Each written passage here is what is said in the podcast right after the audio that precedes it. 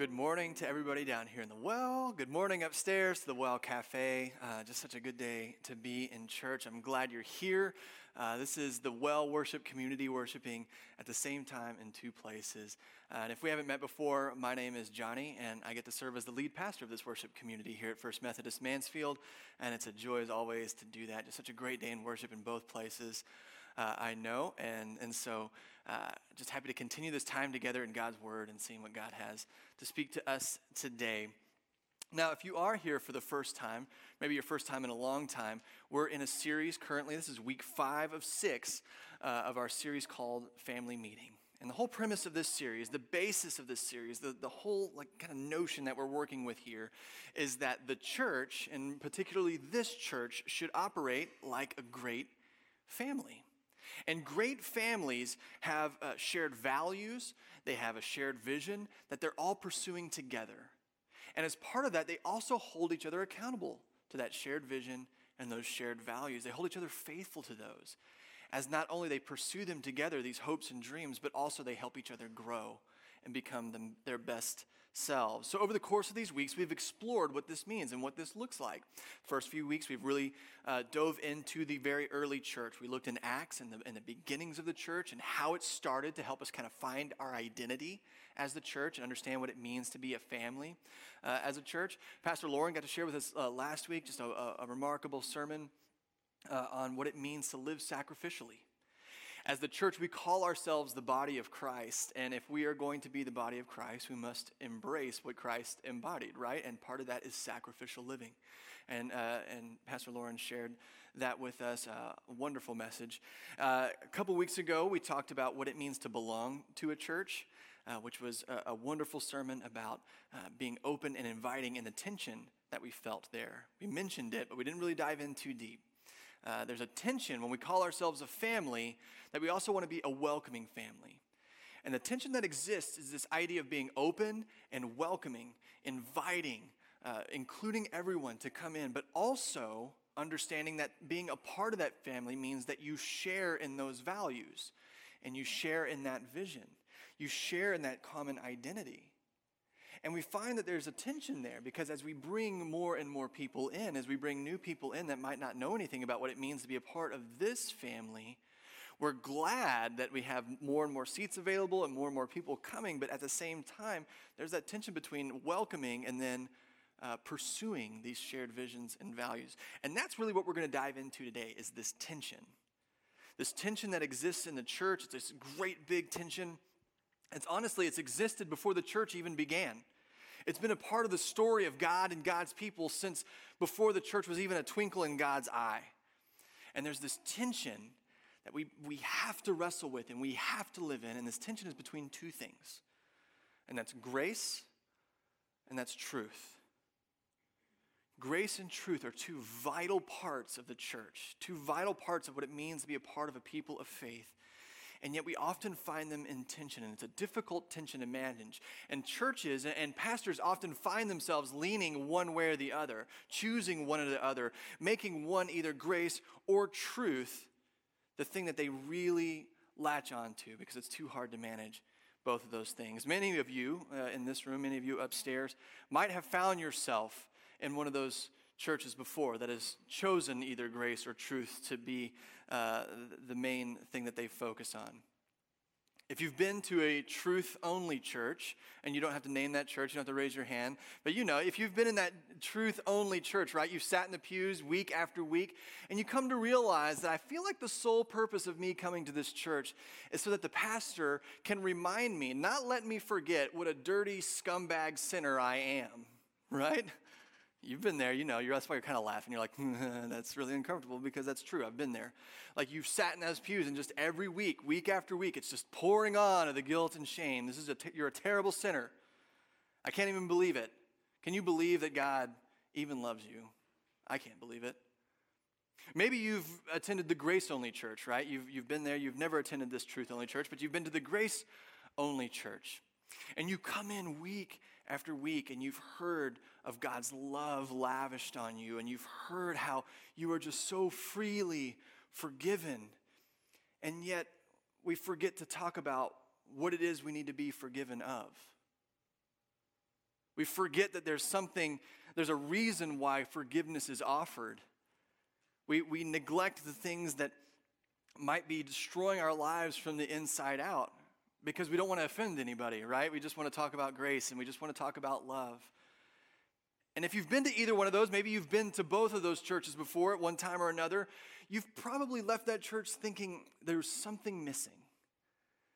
There's something missing. I just feel it. Like I, I, I love truth. I love being challenged, but I feel like there's this piece that's missing. Or I, I love hearing about God's love and I love hearing about God's unending grace, but I feel like there's something missing.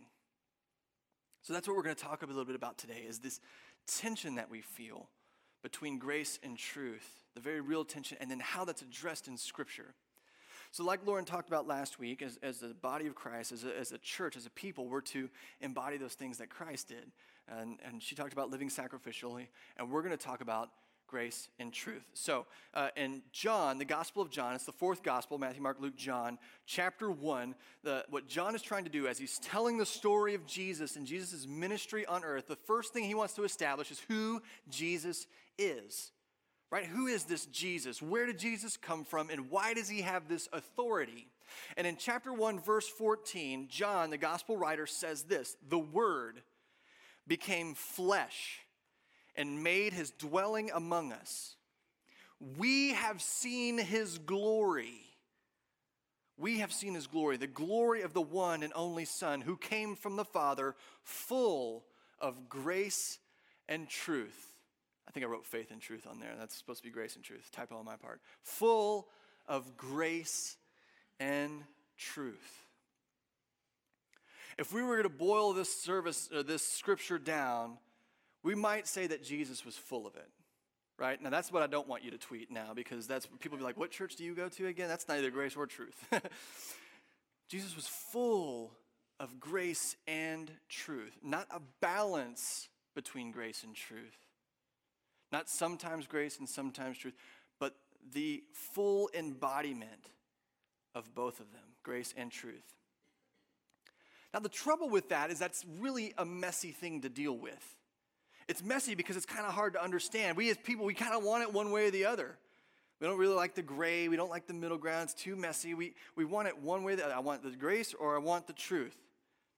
Me personally, I tend to, tend to gravitate toward those verses about truth for other people, right? I, I want you to hear those verses, and I gravitate toward the verses about grace for me. I want truth for you and grace for me, right? And you're laughing because you know that you do that too, right? Like, you want truth for others and you want grace for yourself. You might find yourself in the exact same situation, but you still want you want everybody else to learn from their mistakes, but you want to just be forgiven. There's an ancient Hebrew word for this. I don't know if you know this. It's called yabut, right? And and we, we still use it today, and you might not even know that. Right? Like so if if somebody came up to you and was going to share a little truth with you and say, hey, I don't know if you understand, but remember last time when you got onto this person about this, and now you're kind of doing the same thing? And you go, yeah, but it's different with me. I'm so glad you laughed at that. Like, but seriously, it's, it's, it's different, right? My situation's different. And then you go into all the little nuances and explanations of why your situation is different than this other person. Why this other person deserves straight up truth, but you deserve the grace or vice versa. They're begging for grace, and you're like, yeah, but see, I already messed that up once. So the grace was that you got to see me mess it up, and now you knew better than to do that. So you get the truth now. Right? We like truth for others, and, but grace for ourselves. Additionally, we have a hard time with this messiness of, of this middle ground, of the nuances of grace and truth and how it's applied in its fullness, because we want definitive answers on things. We want things to be black and white. When we look at situations, we want to know is it wrong or is it right? Yes, no. Sin, not sin. Like, wh- I have to know because gray doesn't work for me sometimes. I struggle with gray, I struggle with that messy middle ground.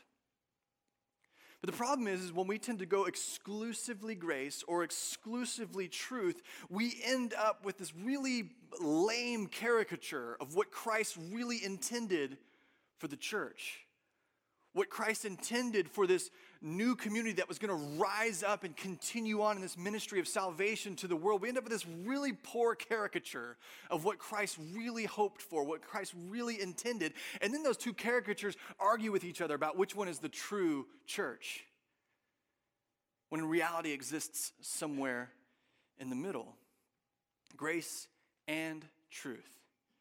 Jesus was full of it.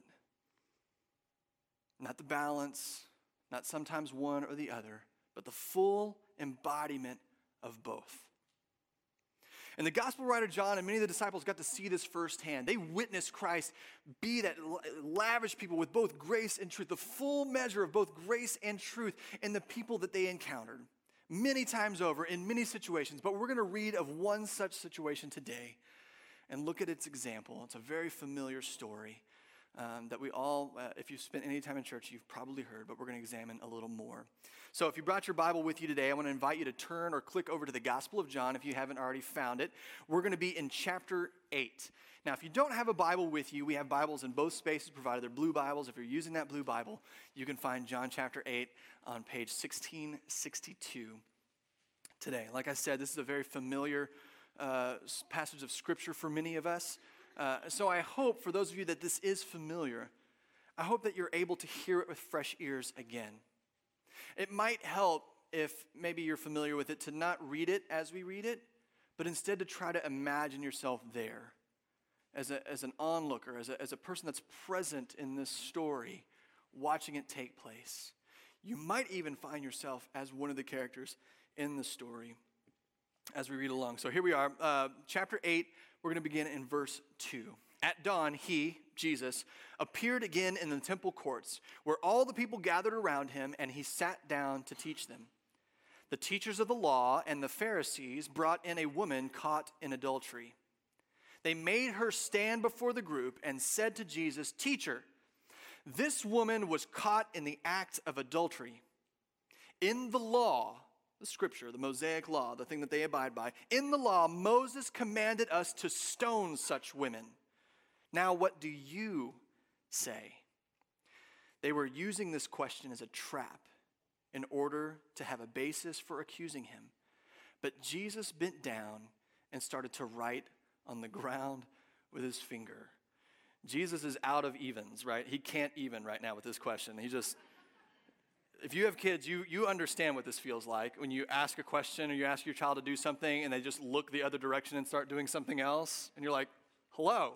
you know, this is Jesus. Just knelt down, just uh, started doodling in the ground. but the Pharisees and teachers of the law were not to be deterred. Verse 7 When they kept on questioning him, he straightened up and he said to them, Let any one of you who is without sin be the first to throw a stone at her. And then again, he stooped down and wrote on the ground. Who knows what Jesus was writing? There's a lot of speculation as to what, but we can't really know. Like it's just says he was writing on the ground. Be really interested to know what it is. It's interesting to see how Jesus interacts with a lot of people when it comes to situations like this. Jesus is constantly challenged throughout the gospel with these questions. People un- trying to understand, in some, some instances, truly trying to understand what does it mean to be a faithful Jewish person, to follow the law, to love the law, but also follow this new way that you're talking about, Jesus. It's hard, it's messy, I don't understand. Explain it to me. And others really want Jesus to be wrong. And so they ask him questions to trap him. And that's what this is. And Jesus very rarely gives the easiest answer, right? He doesn't just straight up answer him how he could answer him. Instead, he wants the question to be part of the answer. He wants them to really ruminate on that question and the implications of them even asking it. Here's what I mean by that. If they came up and said, Jesus, we caught this woman in adultery. The law of Moses says that we should stone her. Jesus, what do you say?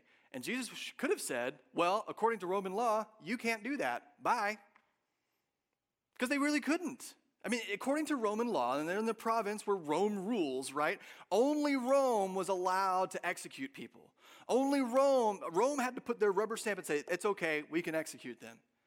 Otherwise, those that would take out this justice, this other justice, Rome would have come knocking on their door like, well, sorry, now we got to kill you too. You know, you're not allowed to do that. Jesus could have easily said, like, according to Roman law, you can't. This isn't even a question. I see right through you, so just stop. But Jesus sees the game they're playing. He understands that there's more at stake here. So he really wants them to understand why this is a stupid question. He says, Let's do it your way. I'll play your little game. Anybody here who has no sin, go ahead. You throw your, those are pretty nice looking rocks. You throw the first stone. Just try not to hit me. I'm going to be over here drawing in the dirt still. But whoever doesn't have any sin, go ahead. Anybody here who has never broken one of those laws of Moses, you know how hard they are to keep. There's like seven million thousand of them, right? Like you can't keep them. Any one of you who has never broken one of those laws that says it's punishable by death, you go ahead and throw the first stone.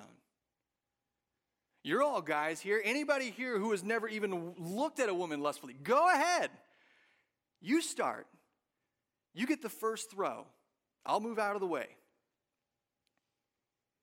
Jesus wants them to look deeper at the, at the source of this question and really understand why they're asking it and understand that there's something bigger going on here than whether or not they're right or this person broke the law. Jesus goes on, uh, or the story goes on, verse 9. At this, when they heard this, those who heard began to go away one at a time, the older ones first, until only Jesus was left with the woman still standing there. Jesus straightened up and asked her, Woman, where are they? Has no one condemned you? I want to make a little side comment here. I can't help but do that, but I do this all the time when I read scripture, things that are just noticing that I can't preach a whole sermon on, but I'd love for you to notice and think about later. But notice here in verse 10 in this story, this is the first time the woman is actually addressed directly. Uh, up until this point, she is simply an object for people to prove how right they are and how wrong somebody else is. And not to mention the fact that last time I checked, it takes at least two people to commit adultery. And according to the law of Moses, both should be put to death. If, I mean, if we're really going to follow the law here, yet here's this woman, and she's been sitting here this whole time. And she is finally addressed directly. In our pursuit of righteousness, in our pursuit of being right and, and, and pursuing truth, I find one of the first casualties of, of truth only approach is that in our pursuit for being rightness, our, our, pursuit for being right and finding rightness, we forget that at the very heart of the matter is an actual human life. That doesn't make adultery right, but there's an actual human sitting here that we're talking about. And, and we're talking about her like she's not even here. The first thing that goes when we seek truth only is mercy. That's such a huge part of our faith. So, side note uh, Jesus says, Has no one condemned you? Verse 11, No one, sir, she said. Then Jesus says, Then neither do I condemn you. Go now and leave your life of sin.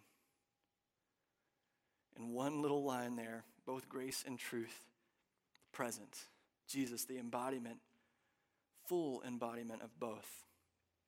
Now, I've heard a lot of sermons preached on this, as a pretty popular verse, and, and I often hear it preached with either truth lens or either grace lens. And in that just grace lens, we would we usually stop at this neither do I condemn you part.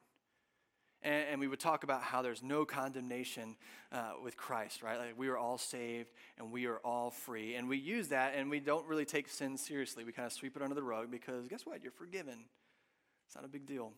We do the same thing with Romans chapter 8. If you've not read through Romans chapter 8, verse 1, uh, write it down on your paper, go look it up later, highlight it. Um, but it says this Therefore, there is now no condemnation for those that are in Christ Jesus. We do the same thing with that verse. There's no condemnation.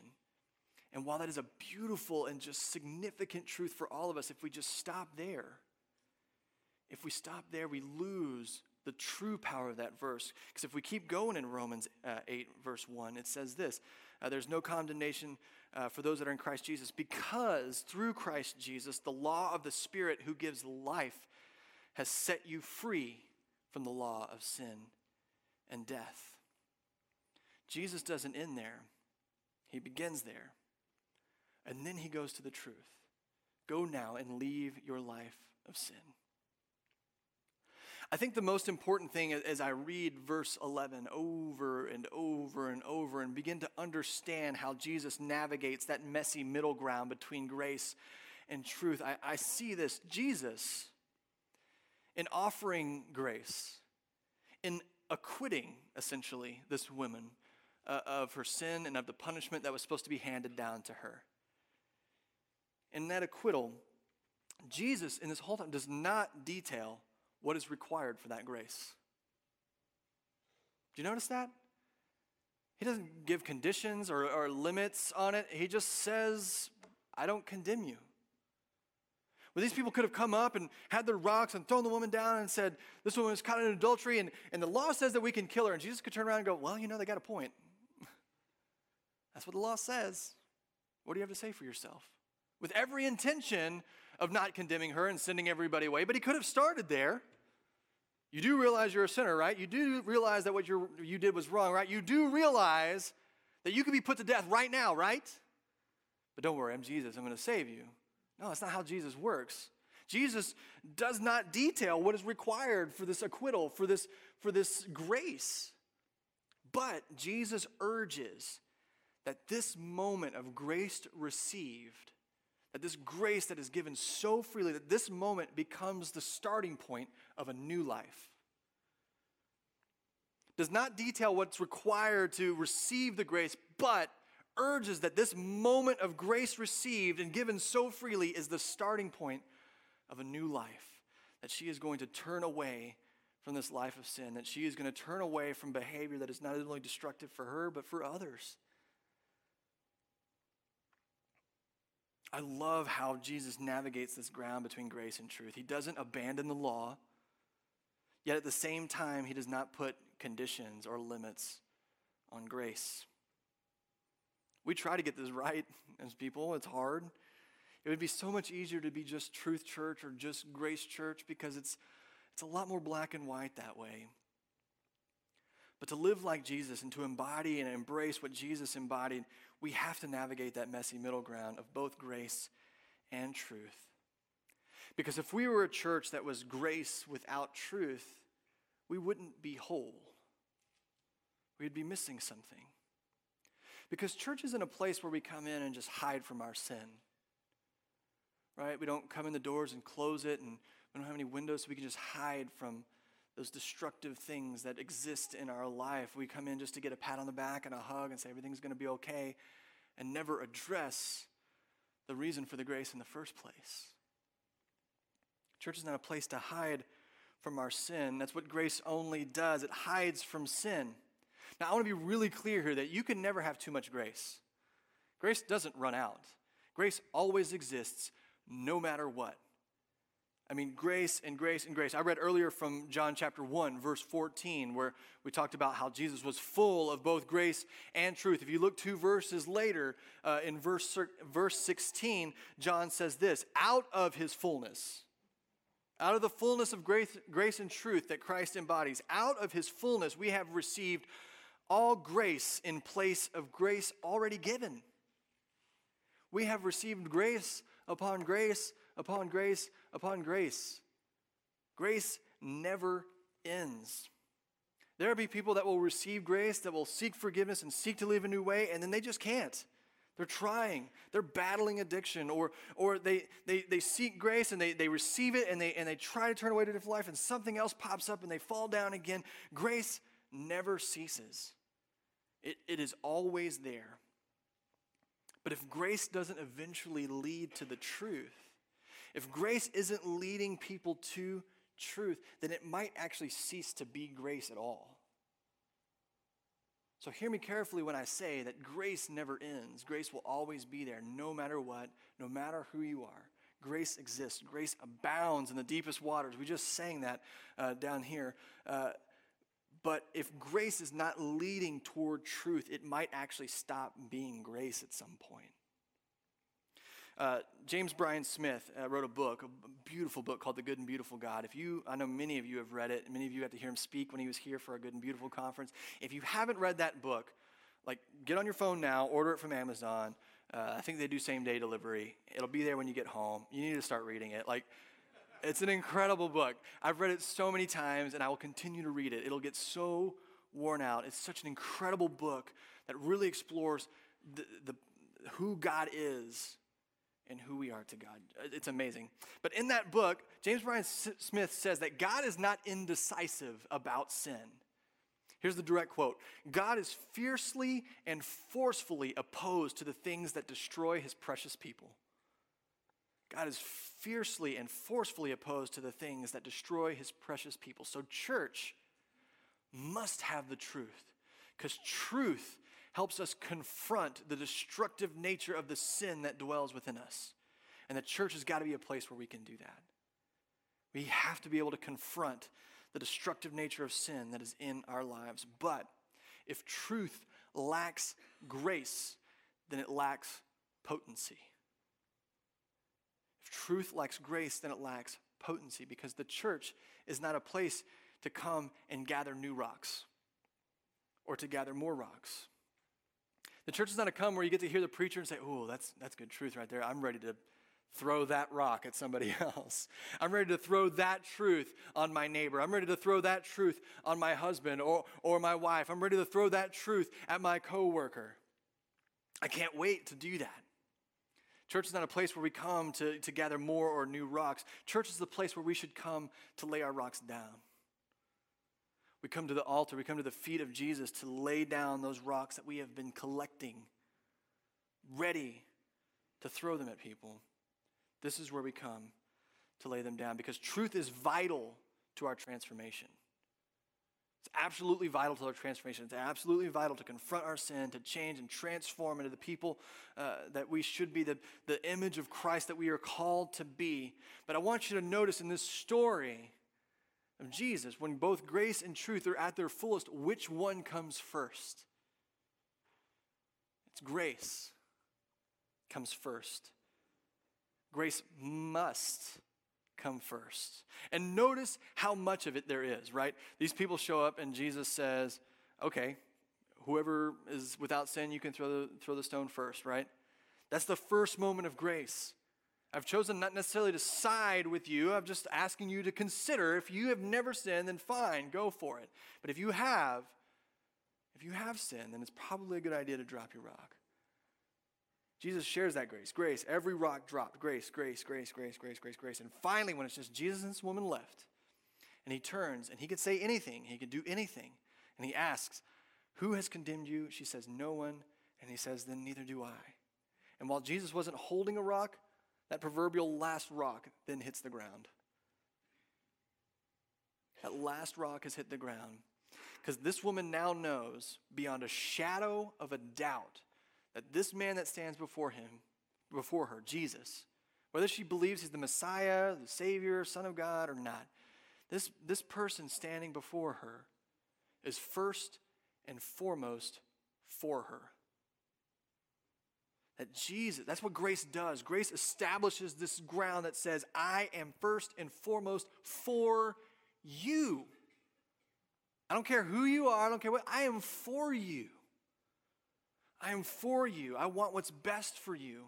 It creates this safe place for people to confront sin, to confront their shortcomings and, and, their faults. It creates this safe and fertile ground for truth to actually take root in a life because there is safety there to expose those darkest parts of us, those deepest parts of us that we try to keep buried down, that we ourselves don't even want to acknowledge, let alone let anybody else see. But when we know that this is a place of grace, that this is safe ground that we are standing on, we can open ourselves up to the truth that confronts that sin in us.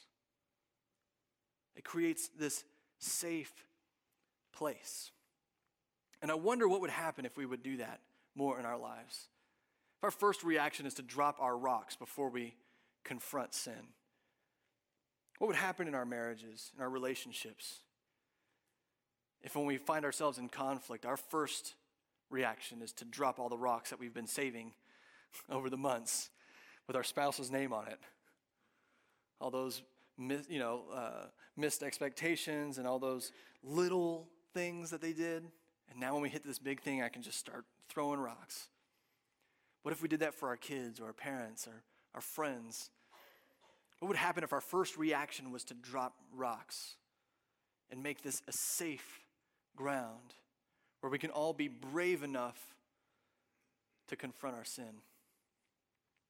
As we follow Jesus through the Gospels, we find him constantly acknowledging the full implications of both grace and truth, full implications of sin, yet not condemning sinners. In fact, if you see Jesus, the only ones he's quick to condemn are graceless religious people. Anytime he encounters a religious person who is not willing to share grace and is really well ready to misuse truth, that's who he condemns first. That's who he has the least amount of patience for graceless religious people. There's a tension there. It makes us uncomfortable. Because it's hard to navigate that middle ground because it, we really do tend to lean, lean one way or the other. We're not, we're not comfortable sharing grace so easily and so freely as Christ did. We're not comfortable confronting truth in our own lives. But as a church, we should get comfortable living in that tension. We actually, we have to. Because if the church is the body of Christ and Christ is the full embodiment of grace and of truth, then the church has got to find its home there in the midst of that tension. Because the body of Christ must fully embrace what Christ embodied. The body of Christ must fully embrace what Christ embodied. And I believe the church is most appealing to people that are outside the church when grace is the most apparent thing. When grace is the most apparent thing, these doors fling wide open and people come in seeking that which they cannot find in this world. But if that grace lacks truth, if truth is not clear, if the, God's truth is not clear, then true transformation can never take place. And what I mean by that is if we tell people they're forgiven all day long, but we never say why we need forgiveness in the first place. The message of forgiveness begins to lose its meaning. If we want to talk about God's justice, but we don't talk about how we participate in our own injustices, what good is that message? If we want to talk about salvation and how freely we can attain salvation, but yet we never talk about what we need to be saved from, what good is that message? If we're going to talk about healing, yet we don't talk about what's broken, what good is that message? Grace and truth. Both. The fullness of both. So, the question I want to close with today, and this is for us to ponder as we go, is how we're we going to continue to live into that tension? As individuals, as people of faith, and as a church. What rocks are we holding on to that Christ is telling us it's time to drop? What rocks are we holding in our arms with people's names written all over them, ready for us to hurl them? And Christ is looking at us going, Your name could be on all those rocks too. It's time to let those go. What rocks do we need to drop? Or, how is the grace maybe that you're receiving leading you to confront sin in your own life? What are the areas in your own life that you can feel you're heading down this path that does not lead to life? And you've received the grace, you know the grace of God. How are we leading into that grace and allowing that grace to lead us to confront the sin in our own lives? How are those people in our lives that we hope hear the truth of God, how are we leading with grace? How are we leading with grace in those relationships? And how are we letting the grace that is shared with us lead us to the truth? And lastly, how are we committing ourselves as a people of faith, as a church, as a body of Christ? How are we committing ourselves right now to fling open the doors of this church and to bring in anybody and everybody to come hear the grace of our God that freely gives to all, and the truth that transforms our lives. Let's pray together. Holy God, we thank you for your love and your grace that comes before we could ever acknowledge it's even there. We thank you for how that grace has been working in our lives, not only through your Spirit, God, but through those around us.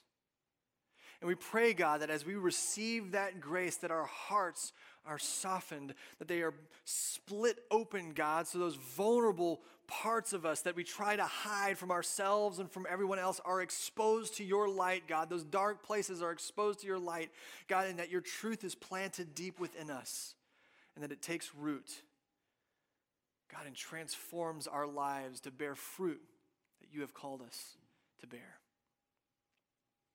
We thank you for your grace and your truth. And we pray, God, as a church, as a body of Christ that has come together to embrace all that you embodied, God.